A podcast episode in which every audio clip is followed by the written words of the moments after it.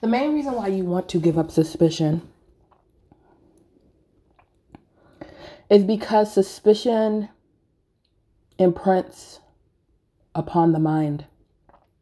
Let me correct myself upon the brain. It actually transmits your neural paths.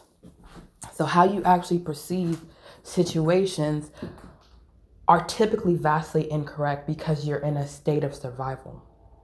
You're so deep in a state of survival that when things are presented to you, whether it be opportunity, friendships, partnerships, engagements, outings, networking, because you're a naturally suspicious person, every time you go into these spaces, you look for something to be suspicious. And it's crazy because the subconscious mind is so powerful, right? We learn so many things and then completely autopilot everything. So, like, a perfect example is driving. You'll be driving and all of a sudden you're home, but maybe you don't know how you got home, or maybe you zoned out, or, you know, your brain logged out. And this is also true in these frames of being suspicious.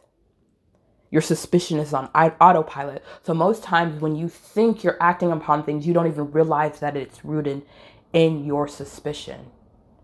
And this is not to say not have discernment, but understanding that discernment and suspicious suspicion, I'm sorry, is not synonymous. They're not the same thing. What you really want to do in situations is enter them open-hearted, assume the best. And everyone says, you know, ask you me, make an ass of you and me. But in truth, you want to come from an open hearted place because when people play you, when you're in an open hearted place, they play in themselves. So you should always come from a place of of genuineness of, of love of that frequency and then whatever transpire you act accordingly. That's all it is. You start as a blank canvas and you act accordingly. You feel what i'm saying? And when i say blank canvas i don't mean you know monotone spongebob. I literally mean who you are like genuinely present yourself who you are to people and however they respond to it however they uh, react to you you know however they engage you that becomes your discernment on what you're moving forward. Because in all things you need intention. In all things you need objective. So we innately know that when we meet people off rip we have an objective, we have an intention, even if it's not clear to us of why we reach out to people and we engage people. So when you are suspicious, you kind of create firmaments in your own minds that block you from truly experiencing things. So much so that you probably manifest situations that did not need to be manifested because you fixated on the suspicion you thought existed, but not the reality of what's going on. And the reality is, we're all jaded.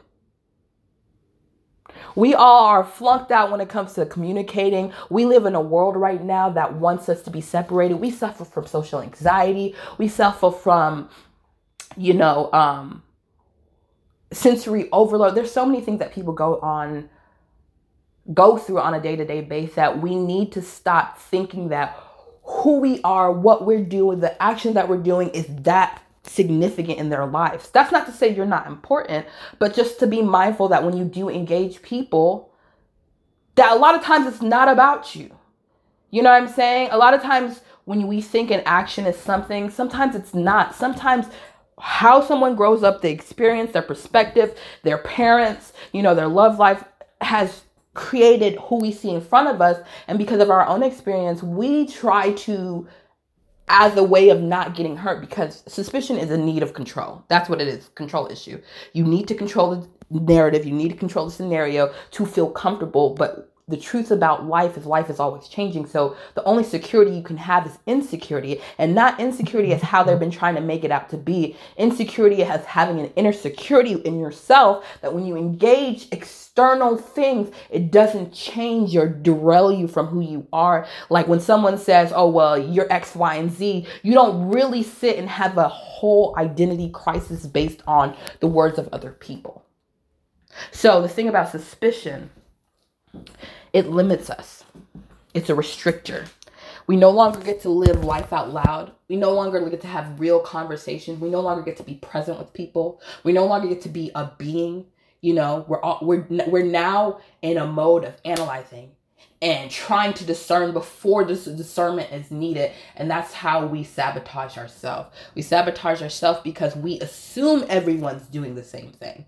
We assume everyone has the same reasons. We assume because when Rashonda way back when said X, Y, and Z, and now Yates right now in my face is saying X, Y, and Z, that they mean the same thing, but they grew up from different perspectives and different backgrounds.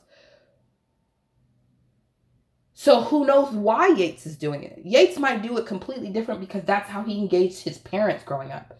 Yates might do it completely different because he has his own anxieties that Yates is dealing with, and it comes off weird to you, and you think it's targeted at you, but they're probably going through their own social anxiety. They're probably going through their own emotions. So when you're on always suspicion, suspicious, you lose on the opportunity to really see.